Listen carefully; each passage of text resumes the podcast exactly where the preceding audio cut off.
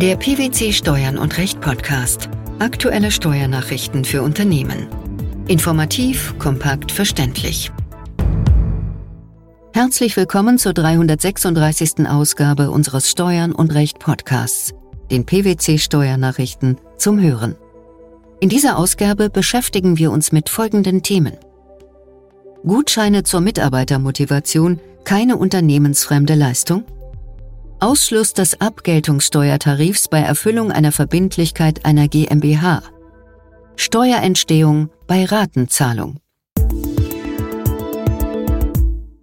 Zuwendungen eines Arbeitgebers an seine Arbeitnehmer sind mit einigen Ausnahmen gewöhnlich als unentgeltliche Wertabgabe zu besteuern. Zu den Voraussetzungen einer unentgeltlichen Wertabgabe gehört bei Dienstleistungen, dass damit ein Zweck außerhalb des Unternehmens verfolgt wird. Zumindest für eine bestimmte Fallgestaltung hat der Europäische Gerichtshof dieses Erfordernis in Abrede gestellt. Welcher Sachverhalt lag zugrunde? Die Klägerin des Ausgangsverfahrens bezog über eine andere Konzerngesellschaft Einkaufsgutscheine von einem Drittanbieter, der sie seinerseits von teilnehmenden Einzelhändlern besorgte.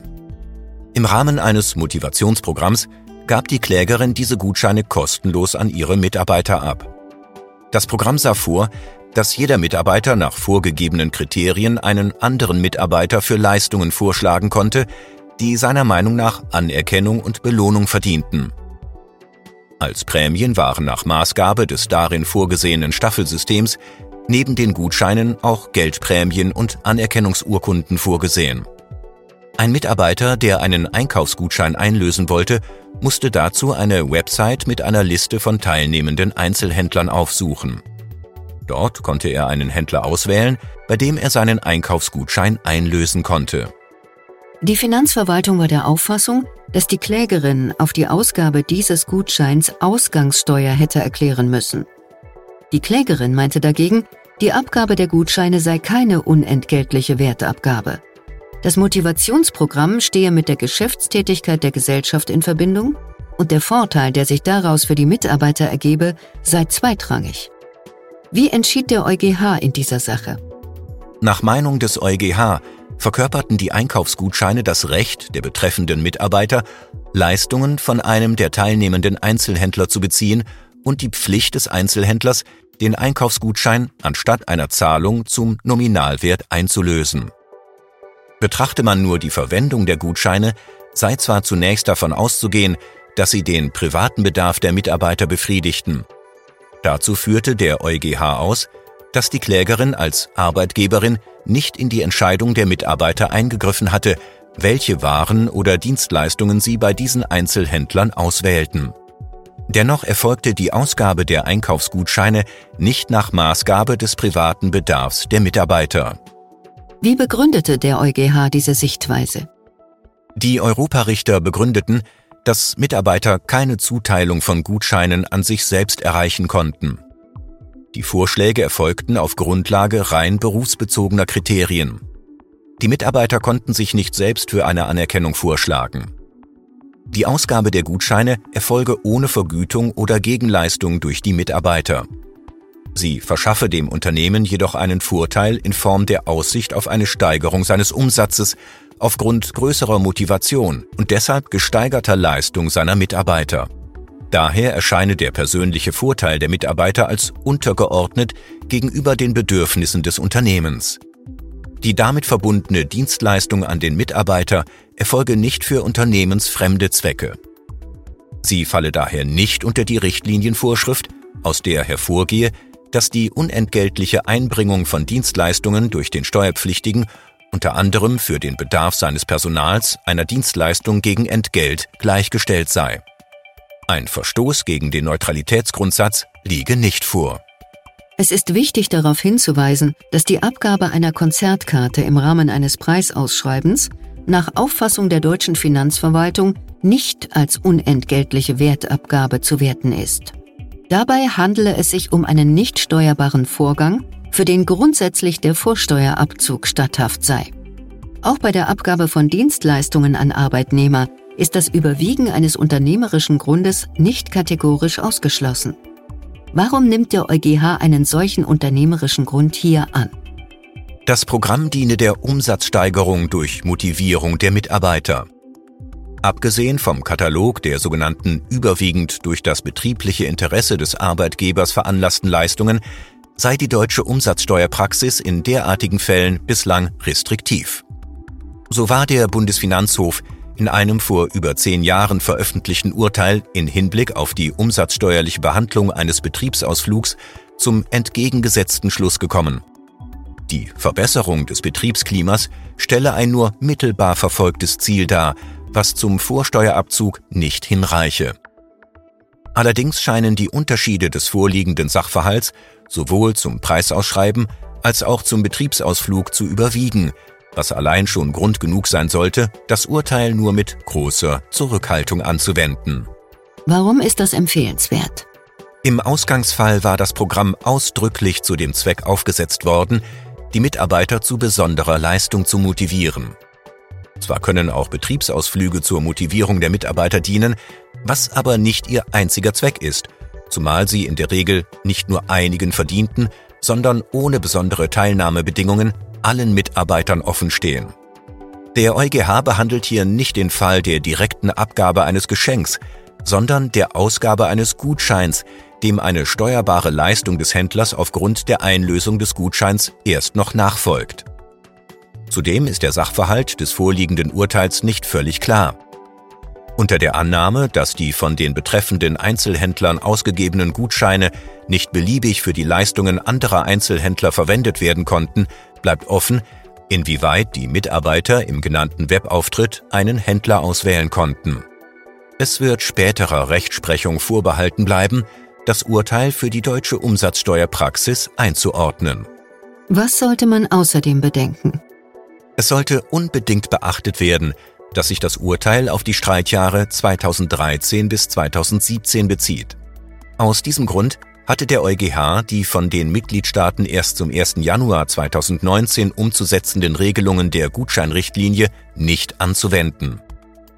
Diese Regelungen sehen unter anderem vor, dass die Abgabe eines Einzweckgutscheins auf jeder Vertriebsstufe als Leistung gilt, wogegen im Fall eines Mehrzweckgutscheins Übertragungen, die der tatsächlichen Leistungserbringung vorausgehen, nicht der Umsatzsteuer unterliegen.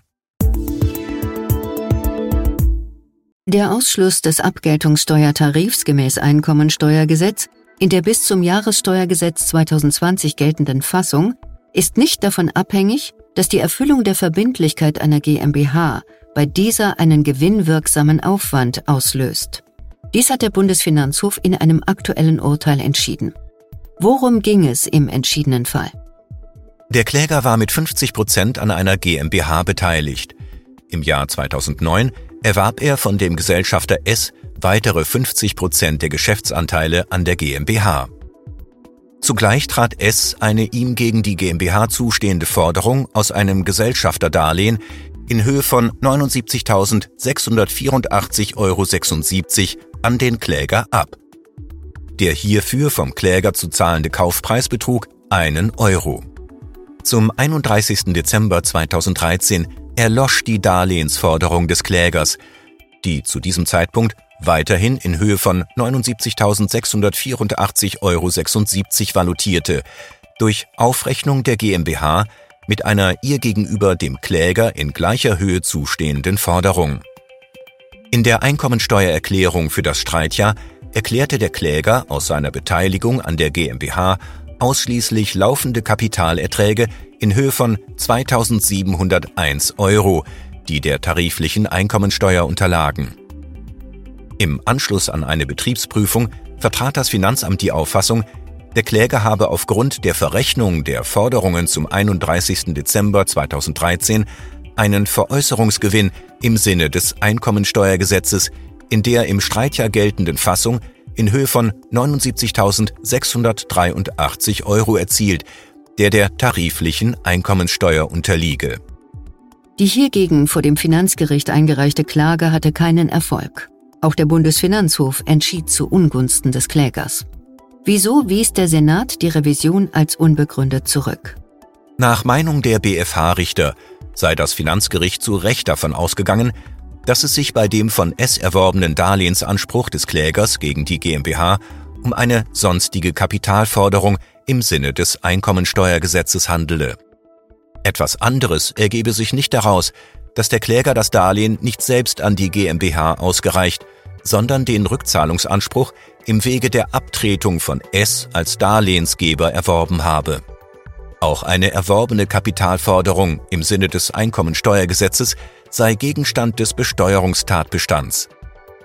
Die Aufrechnung des Schuldners der Kapitalforderung mit einer ihm gegen den Gläubiger zustehenden Gegenforderung führe, ebenso wie die tatsächliche Zahlung des geschuldeten Kapitalbetrags durch den Schuldner, zur zivilrechtlichen Erfüllung der Forderung und damit zu einer Rückzahlung. Denn die Aufrechnung bewirke, dass die Forderungen, soweit sie sich deckten und ihrem Gegenstand nach gleichartig seien, als in dem Zeitpunkt als erloschen gelten, in welchem sie zur Aufrechnung geeignet einander gegenübergetreten seien. Der Aufrechnung komme insofern die Funktion eines Erfüllungssurrogats zu. Sie stehe damit der Erfüllung durch Zahlung des geschuldeten Kapitalbetrags durch den Schuldner gleich. Warum macht es nach Aussage des obersten Finanzgerichts auch bei wirtschaftlicher Betrachtung keinen Unterschied, ob der Schuldner der Forderung den geschuldeten Kapitalbetrag an den Gläubiger zahle und dieser mit dem erhaltenen Betrag eine eigene Verbindlichkeit gegenüber dem Schuldner erfülle, oder ob der Schuldner, in Abkürzung des Zahlungswegs, unmittelbar mit seiner Forderung gegen diese Verbindlichkeit aufrechne.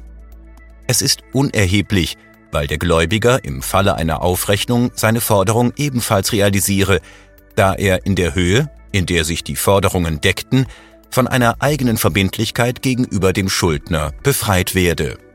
Nach Meinung der BFH-Richter ist das Finanzgericht auch zu Recht davon ausgegangen, dass die von dem Kläger erzielten Kapitalerträge der tariflichen Einkommensteuer unterliegen, da die Anwendung des gesonderten Tarifs ausgeschlossen ist. Wie begründeten die Richter diese Entscheidung abschließend? Die Kapitalerträge seien von einer Kapitalgesellschaft gezahlt worden, an der der Kläger im Streitjahr zu mindestens 10 Prozent beteiligt gewesen sei. Entgegen der Auffassung der Kläger sei die einschlägige Regelung im Einkommensteuergesetz auch nicht dahingehend teleologisch zu reduzieren, dass die Norm in den Fällen nicht zur Anwendung gelangt, in denen die Zahlung der Kapitalerträge durch eine Kapitalgesellschaft, an der der Steuerpflichtige zu mindestens 10 Prozent beteiligt sei, auf Ebene der Gesellschaft erfolgsneutral sei und daher nicht zu entsprechenden Anwendungen bei ihr führe. Das Bundesfinanzministerium setzt in einem Schreiben vom 14. Dezember 2022 die Rechtsprechung des Europäischen Gerichtshofs und des Bundesfinanzhofs zu Ratenzahlungen um und stellt klar, dass es sich dabei nicht um Teilleistungen handelt. Was führt die oberste Finanzbehörde hierzu aus? Nach Auffassung des Bundesfinanzministeriums ist die Steuerentstehung gemäß den einschlägigen Regelungen im Umsatzsteuergesetz nicht auf bereits fällige Entgeltansprüche beschränkt. Das bedeutet in der Praxis, dass es bei bereits erbrachten Leistungen auf eine nachgelagerte Ratenzahlung grundsätzlich nicht ankommt. Vielmehr entstehe die Steuer auf das gesamte Entgelt über alle Raten hinweg bereits bei Leistungserbringung. In diesem Fall liege keine Teilleistung vor, weil eine Teilleistung eine Leistung mit kontinuierlichem oder wiederkehrendem Charakter sei. Diese Rechtsfolge lässt sich nach dem Willen des Bundesfinanzministeriums auch nicht dadurch vermeiden, dass die Raten als vorübergehend uneinbringlich angesehen werden. Die Regelungen dieses Schreibens seien in allen offenen Fällen anzuwenden. Das Schreiben des Bundesfinanzministeriums geht zurück auf das EuGH-Urteil in der Rechtssache X Beteiligungsgesellschaft aus dem Jahr 2021. Worum ging es in dem Fall? Dort behandelte der EuGH eine Vermittlungsleistung über eine Grundstückslieferung, die, beginnend in dem auf die Leistungserbringung folgenden Jahr, in fünf jährlichen Raten zu zahlen war. Hier entschied der EuGH, dass Ratenzahlungen nicht im Sinne der Vorschrift zu aufeinanderfolgenden Abrechnungen oder Zahlungen Anlass geben. Das treffe nur auf Leistungen zu, die gerade ihrer Art nach eine Ratenzahlung rechtfertigten. Die Ratenzahlungen seien auch nicht bis zu ihrer Fälligkeit vorübergehend uneinbringlich. Es handele sich um eine Zahlungsmodalität, nicht um einen Zahlungsausfall. Der Bundesfinanzhof entschied in seinem Folgeurteil, in dem vom Bundesfinanzministerium jetzt im Umsatzsteueranwendungserlass festgeschriebenen Sinne. Worauf das Bundesfinanzministerium in seinem Schreiben nicht explizit eingeht, ist das Urteil Baumgarten Sports and More. Warum sollte man dieses Urteil dennoch beachten? Im genannten Urteil ließ der EuGH eine Anwendung des Artikels 64 Absatz 1 Mehrwertsteuersystemrichtlinie, also die Steuerentstehung nicht in vollständiger Höhe im Leistungszeitpunkt, sondern per gezahlter Rate, für einen Fall zu, in welchem ein Spielevermittler zusätzliches Entgelt pro Jahr der Vereinszugehörigkeit des Fußballprofis erhielt. Offenbar hatte dem EuGH die zusätzlich vereinbarte Bedingung des fortbestehenden Spielvertrags genügt, womit er wohl eine Art Dauerleistung annahm. Dieses Urteil ist durch die Entscheidung X Beteiligungsgesellschaft nicht aus der Welt. Es kann sich im Einzelfall lohnen zu hinterfragen, ob eine vermeintliche Ratenzahlung wirklich eine Ratenzahlung ist. Gutscheine zur Mitarbeitermotivation? Der Ausschluss des Abgeltungssteuertarifs bei Erfüllung einer Verbindlichkeit einer GmbH? sowie die Steuerentstehung bei Ratenzahlung. Das waren die Themen der 336. Ausgabe unseres Steuern und Recht Podcasts, den PwC Steuernachrichten zum Hören. Wir freuen uns, dass Sie dabei waren und hoffen, dass Sie auch das nächste Mal wieder in die PwC Steuernachrichten reinhören. Steuerliche Beiträge zum Nachlesen finden Sie in der Zwischenzeit unter blogs.pwc.de slash steuern minus und minus recht.